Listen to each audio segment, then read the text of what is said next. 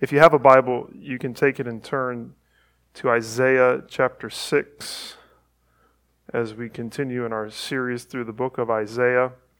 Isaiah chapter 6. We've seen in the first five chapters of the book of Isaiah, Isaiah that the, the people of God in Judah are confused. They are failing to live in the way that God has called them to. They, they look like the nations that surround them rather than like the New Jerusalem that they are supposed to be striving towards. They are, chapter 5, we saw a fruitless vineyard rather than a fruitful one that's blessing the nations. And we're faced as we come to the end of chapter 5 with the question of how can they be changed? You remember the last verse of chapter 5 is this dark picture, it says, Behold, darkness and distress, and the light is darkened by its cloud. How can Judah be changed? And not only how, but, but can they be changed? Are they beyond hope? Are we beyond hope? We might not feel sometimes the despair that, that Judah may have felt. Uh, maybe we've not considered the picture of, of Judah. We've considered this picture of Judah, and maybe we just don't feel as bad as they are. Maybe we think that God will make an exception for us, which I think is what Judah thought, uh, that they were, eh, not that bad. On the other hand, maybe you do feel despair. Maybe you feel as if there's no hope for you to change. There's no hope of redemption. There's no place for forgiveness. I think Isaiah may have thought that as well, that there was no hope for Judah. But the fact that he places Isaiah 6, which is his call, here in chapter, he, places, he places his call here in chapter 6 rather than in chapter 1, it seems to indicate that, that Isaiah wanted his fellow Israelites to see that he too was broken before God, just as they have been described in, in chapter 5, and that the woes of judgment weighed on him as well and on his own sinful heart. And in identifying himself right alongside sinful Judah, his salvation and his purification and his commission that are here in chapter 6 hold forth this hope that Judah too can be redeemed. Judah can be cleansed. There's hope for them to become this new Jerusalem. Isaiah 6 tells us that if we would understand ourselves rightly, we must, we must begin by seeing God clearly. That's our big idea for this afternoon. If we would understand ourselves rightly, if we would have a right perspective about who we are, if we would understand ourselves rightly, we must begin by seeing God clearly. Sometimes we think we need to understand ourselves more in order to understand ourselves. But Isaiah chapter 6 tells us that if we would understand ourselves rightly, we have to begin by seeing God clearly. And it's in seeing God clearly that we understand who we are. In a similar vein, in one of my favorite quotes, A.W. Tozer has written this in his book, um, The Knowledge of the Holy. He says on the first page, What comes into our minds when we think about God is the most important thing about us. The history of mankind will probably show that no people has ever risen above its religion. And man's spiritual history will positively demonstrate that no religion has ever been greater than its idea of God. Worship is pure or base as the worshiper entertains high or low thoughts of God. For this reason, the gravest question before the church is always God Himself. And the most portentous or serious fact about any man is not what he at any given time may say or do, but what he in his deep heart conceives God to be like. Worry, anger, depression, laziness, addiction, seeking popularity, seeking approval, hating other people, hating yourself, despair, pride, they all have many contributing factors. But one of the key driving forces behind why we do what we do and think what we think and feel what we feel is our understanding of who God is. If we get that wrong, if we don't understand who God is, we are on the road to getting everything else wrong. And so we're told here that if we would rightly understand ourselves, we have to begin by clearly seeing God. As we read this passage in a moment, there are a number of things to look for just to understand the structure of this passage, which, is always helpful to, to get to the, to the heart of it. So you might notice that there's a dialogue happening here. There's a, a lot of statements, there's some questions and some answers. Uh, in particular, you might note uh, Isaiah's three responses. Isaiah says speaks three different times, and so take note of those as we read through it. Um, another way to frame this passage is going to be how we'll outline things today, and it's in four different scenes. So I'll repeat these throughout the, the sermon, but I'll just give them to you now. Verses 1 through 4 give us a vision of God. Verse 5 gives us a view of ourselves. Verses 6 and 7 show a cleansing of sin. And then verses 8 through 13 show a commissioning to speak. So a vision of God at first, a view of self in verse 5, a cleansing of sin in verses 6 and 7, and then a commissioning to speak, verses 8 through 13. So we'll go through that as we go along, but um, with those things in mind, let's read Isaiah chapter 6, verses 1 through 13, one of the most beautiful chapters, I think, in the, in the Bible. Isaiah 6, beginning in verse 1. In the year that King Uzziah died, I saw the Lord sitting upon a throne, high and lifted up, and the train of his robe filled the temple. Above him stood the seraphim. Each had six wings. With two he covered his face, and with two he covered his feet, and with two he flew. And one called to another and said, Holy, holy, holy is the Lord of hosts. The whole earth is full of his glory. And the foundations of the thresholds shook at the voice of him who called, and the house was filled with smoke. And I said, Woe is me, for I am lost. For I am a man of unclean lips, and I dwell in the midst of a people of unclean lips. For my eyes have seen the King, the Lord of hosts. Then one of the seraphims flew to me, having in his hand a burning coal that he had taken with tongs from the altar. And he touched my mouth and said, Behold, this has touched your lips. Your guilt is taken away, and your sin atoned for. And I heard the voice of the Lord saying, Whom shall I send? And who will go for us? Then I said, Here I am. Send me. And he said, Go and say to this people, Keep on hearing, but do not understand. Keep on seeing, but do not perceive. Make the heart of this people dull, and their ears heavy and, their, and blind their eyes, lest they see with their eyes and hear with their ears and understand with their hearts and turn and be healed. Then I said, How long, O Lord? And he said, Until cities lie waste without inhabitant, and houses without people, and the land is a desolate waste, and the Lord removes people far away, and the forsaken places are many in the midst of the land. And though a tenth remain in it, it will be burned again, like a terebinth or an oak whose stump remains when it is felled. The holy seed is its stump.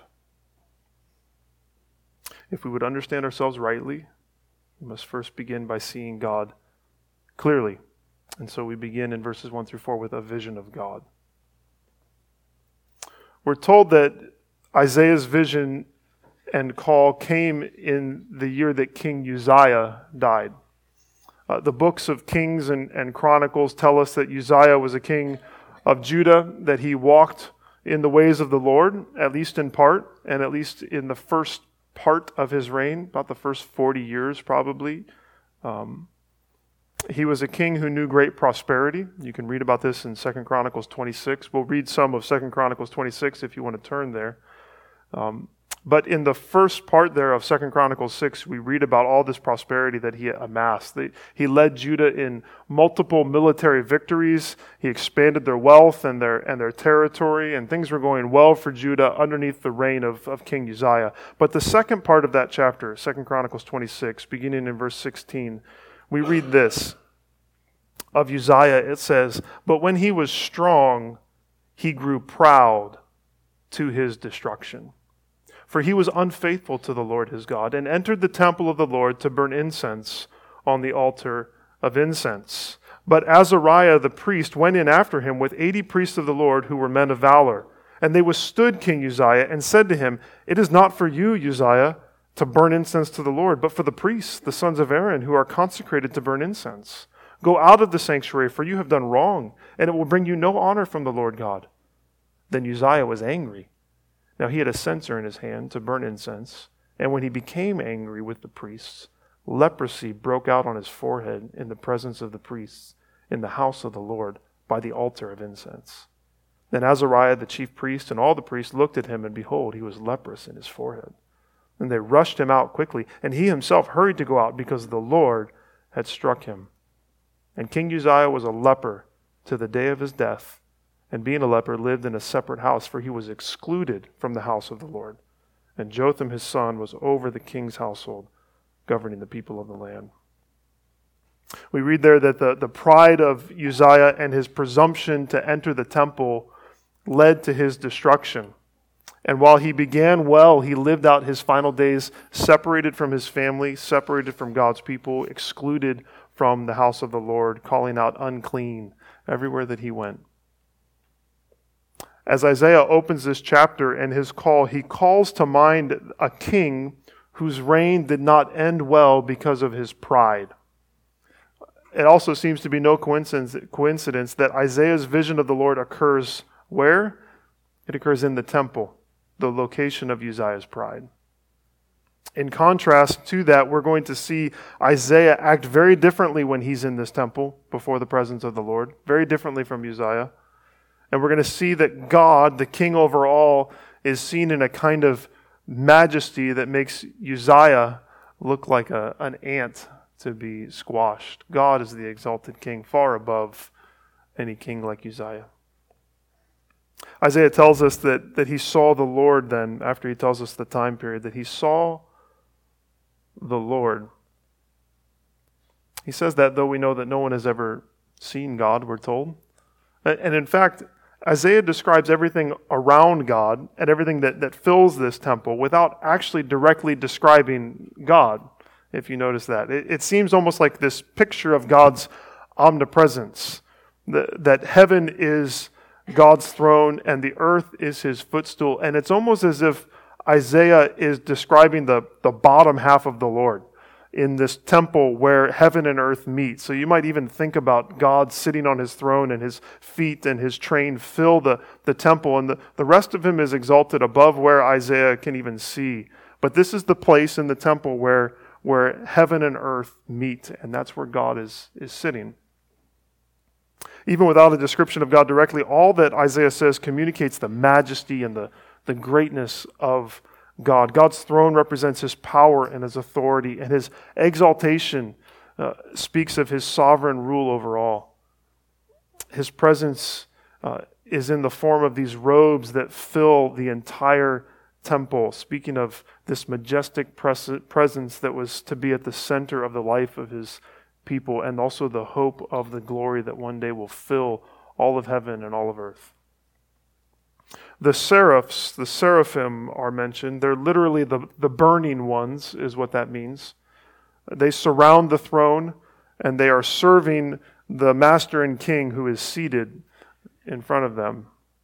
They have these six wings. With two of them, they cover their eyes, possibly because of God's radiant majesty, uh, maybe because they're not focused on seeing the Lord, they're focused on hearing the Lord and obeying everything that He says. With two other wings, they cover their feet, maybe a sign of humility. And with two other wings, they fly that give us this picture of constant motion around God sitting on the throne. They're always going around ready to do God's bidding, ready to do whatever He says. And as they fly, they're, they're calling out, they're saying, Holy, holy, holy is the Lord of hosts. The, the repetition of a word in Hebrew functions like a superlative form. So, if you know anything about language, uh, there's holy, there's holier, and there's holiest. Um, Hebrew does not have those forms, and so this threefold repetition communicates that God is the holiest of all. He is exalted and he is identified as holy. In his book, Knowing God, J.I. Packer says this The aspect of his character on which God laid the most stress in the Old Testament was his holiness. The angel's song, which Isaiah heard in the temple with its emphatic repetitions, Holy, holy, holy is the Lord Almighty, could be used as a motto text to sum up the theme of the whole Old Testament The basic idea which the word holy expresses is that of separation or separateness. When God is declared to be holy, the thought is of all that separates him and sets him apart and makes him different from his creatures, his greatness and his purity. Of this vision and of God and of, of God and, his, and of his holiness, Barry Webb says this Heaven and earth merge in this blinding vision of the one who is above all holy, a term which includes both transcendence and righteousness. So God's separateness, his otherness, and also his, his purity and his justice. The accent here, Webb writes, in the, in the vision is on transcendence. He is exalted and his rule is universal. And then in the latter part of the chapter, we see his righteousness. One more thought on the holiness of God. Motyer says that God's holiness is his total and unique moral majesty. He writes, Holiness is God's hidden glory. Glory is God's all present holiness. This is who God is revealed to be for us. He is holy, holy, holy. He is great and he is pure.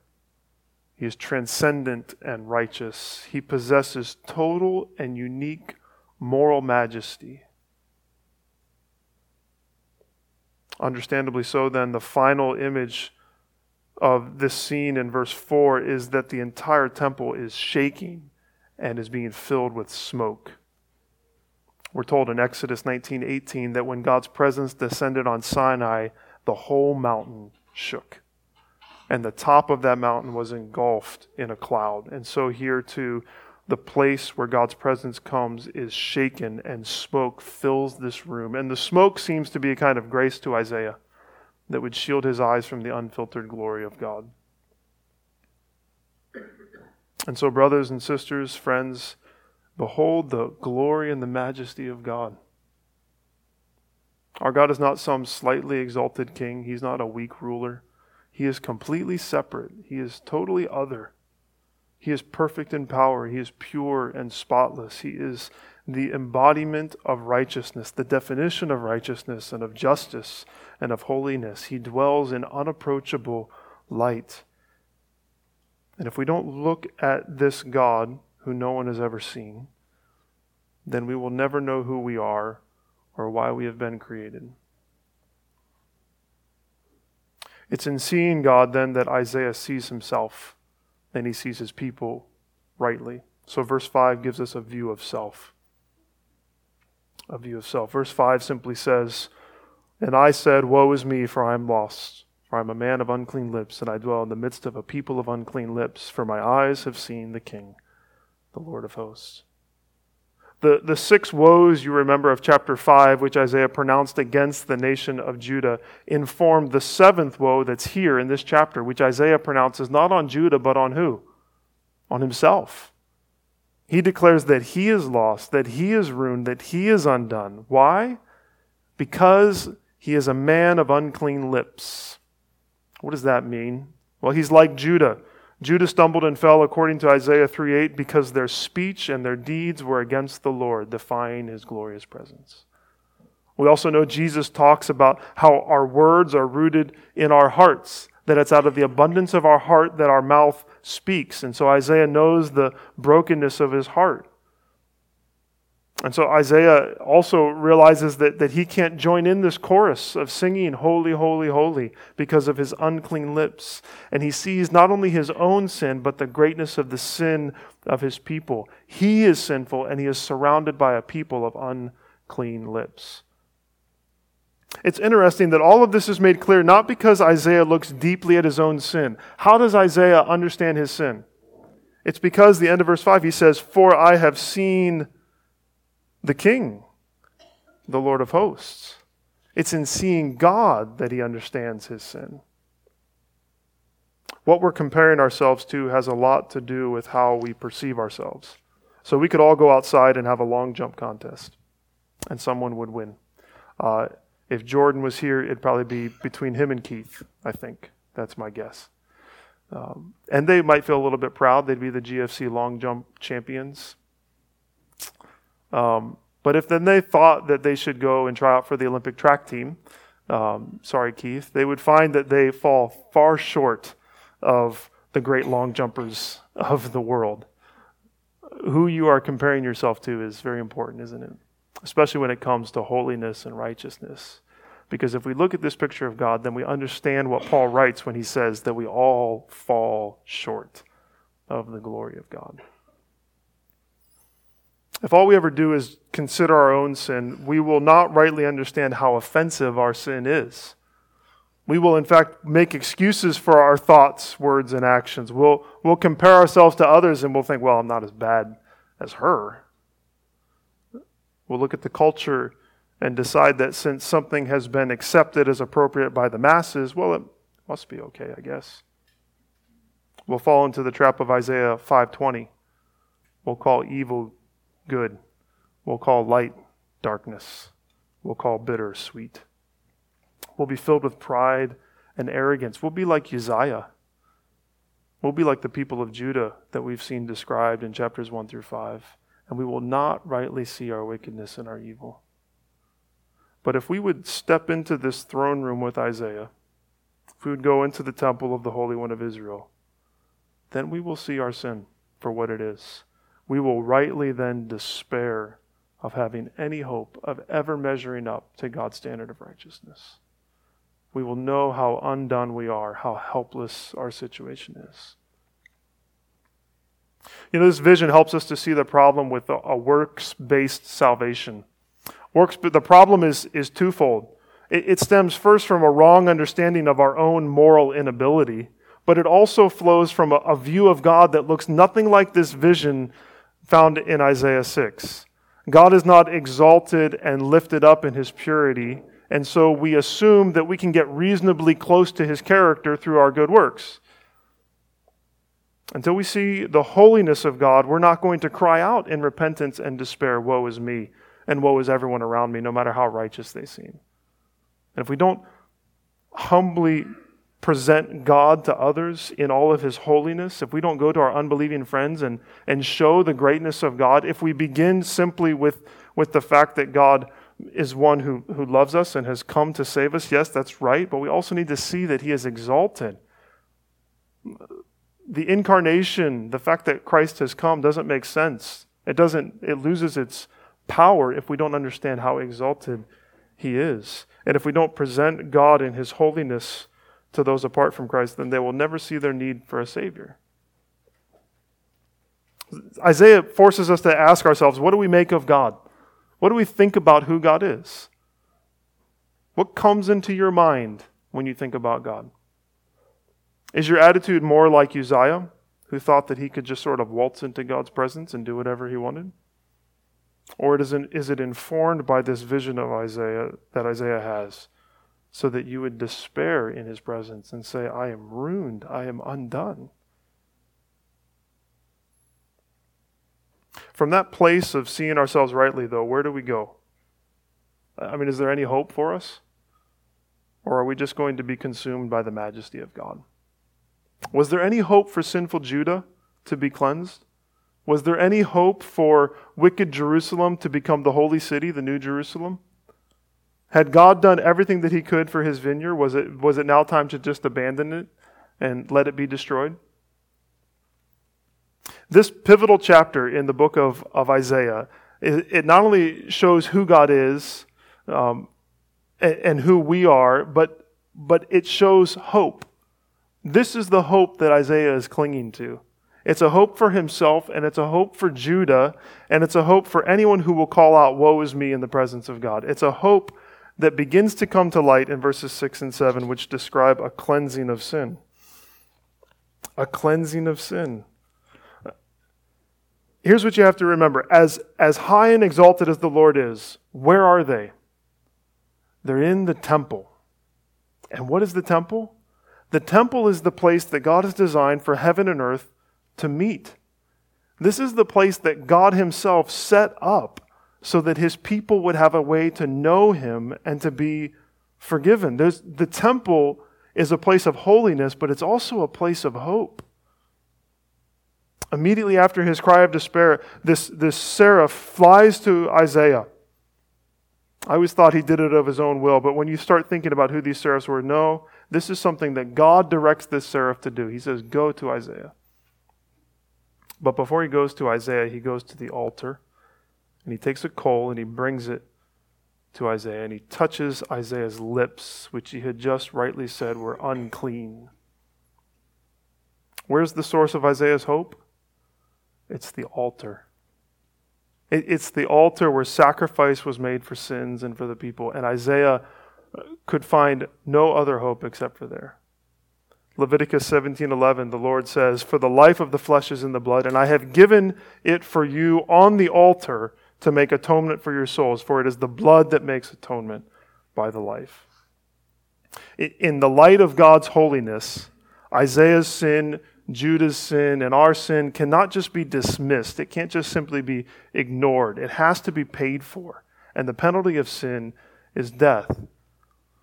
But the altar is the place of substitutionary death, of atonement. It's the place where, where the death of another purchased forgiveness and cleansing. And that's why the seraph doesn't simply come to Isaiah and say, Don't worry about it, Isaiah.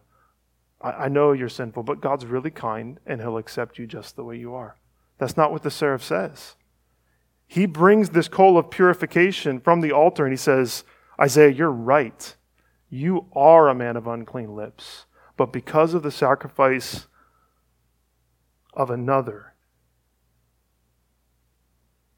your sin, which is all too real, is taken away. It's atoned for. This happened apart from any work on Isaiah's part. God initiates it because God is the author of salvation from beginning to end. And it was an act of taking away sin and paying for it completely. If you are familiar with the New Testament wonder of salvation through Christ, then I hardly need to connect the dots for you and bring you to Jesus. But I will. Especially in this Christmas season, we can remember that that God, in his love and because of his righteousness, because of his holiness, made a way for us. And he did it not by sending a seraph with a coal from the altar. Well, how does he do it? He sends his son to die as the sacrifice for our sins on the altar of the cross. The Holy One of Israel becomes a man. The righteous one is tried as a criminal. Think about that picture of Isaiah 6, 1 through 4, and then hear these words of Philippians 2 that you know well. Paul writes, Have this mind among yourselves, which is yours in Christ Jesus, who, though he was in the form of God, did not count equality with God a thing to be grasped, but he emptied himself by taking the form of a servant, being born in the likeness of men. And being found in human form, he humbled himself by becoming obedient to the point of death, even death on a cross. Let's remember that our God is a, is a triune God. And, and so, this image that Isaiah, Isaiah sees, this is not just the Father. This, this is God, Father, Son, Holy Spirit.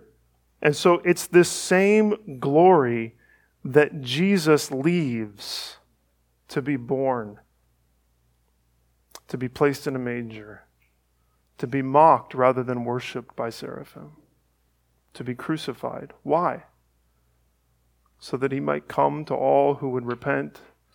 He might come to everyone who says, Woe is me, in light of our sin and the holiness of God, and he might say, Your guilt is taken away. Your sin is atoned for. I've taken it on myself. I've, I've laid myself on the altar for your salvation. If Jesus doesn't come to earth and die the death that we deserve, then for all eternity we cry out, Woe is me! I am undone. But because he has, everyone who repents and believes can have their lips cleansed so that we can boldly approach the throne of God. We can cry out, Holy, holy, holy we can cry out, Worthy is the Lamb who was slain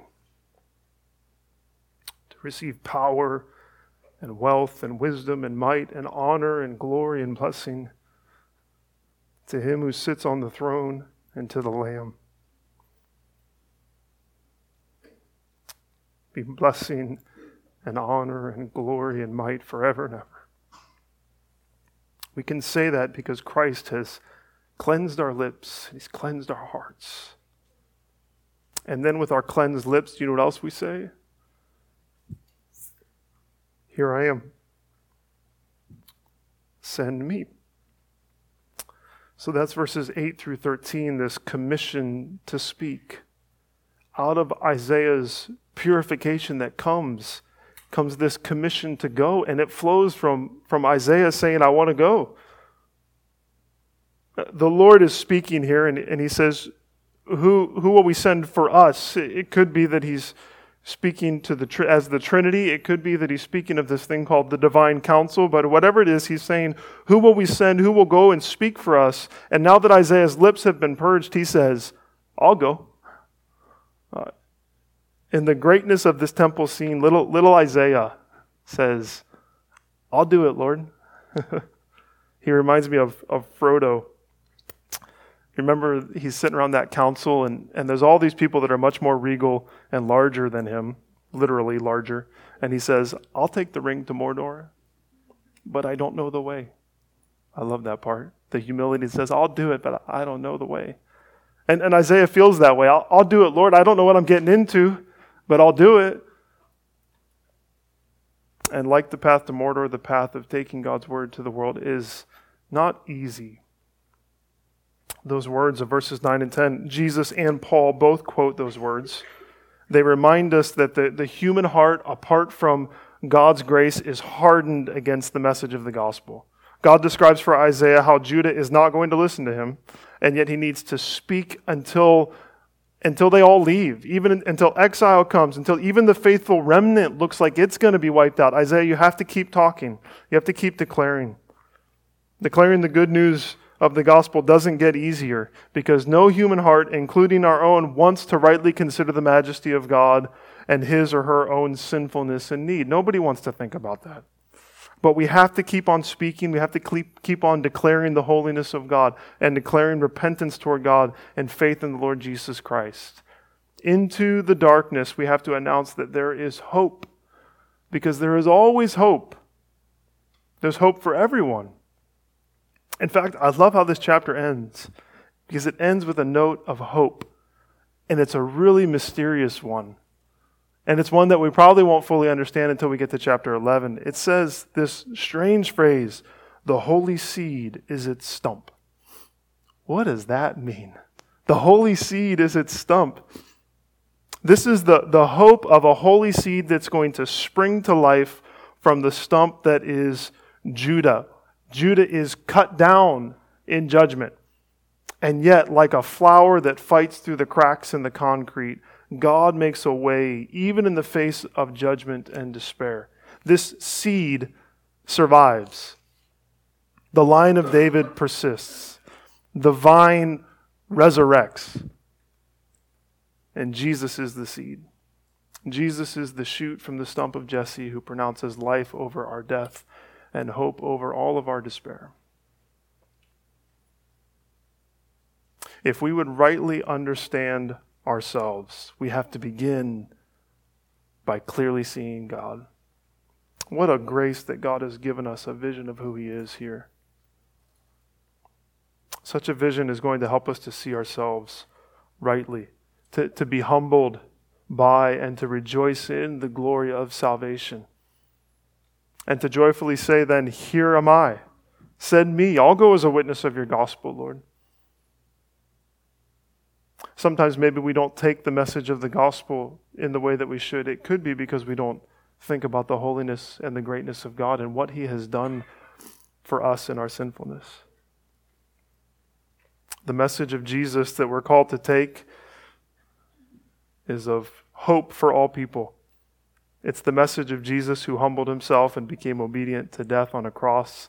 And then we're told at the end of Philippians chapter, chapter 2 that because of that humility, did Jesus stay humiliated? No.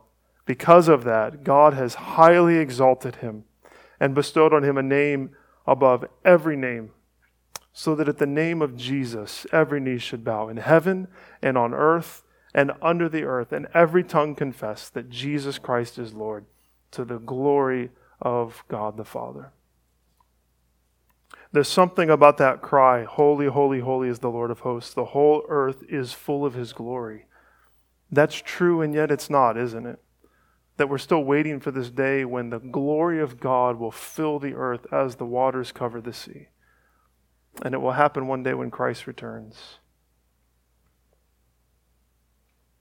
And so let's end just by saying all praise to our King, who is holy, holy, holy, and yet who has come to save us, and who will come again so that the whole earth will be filled with his glory.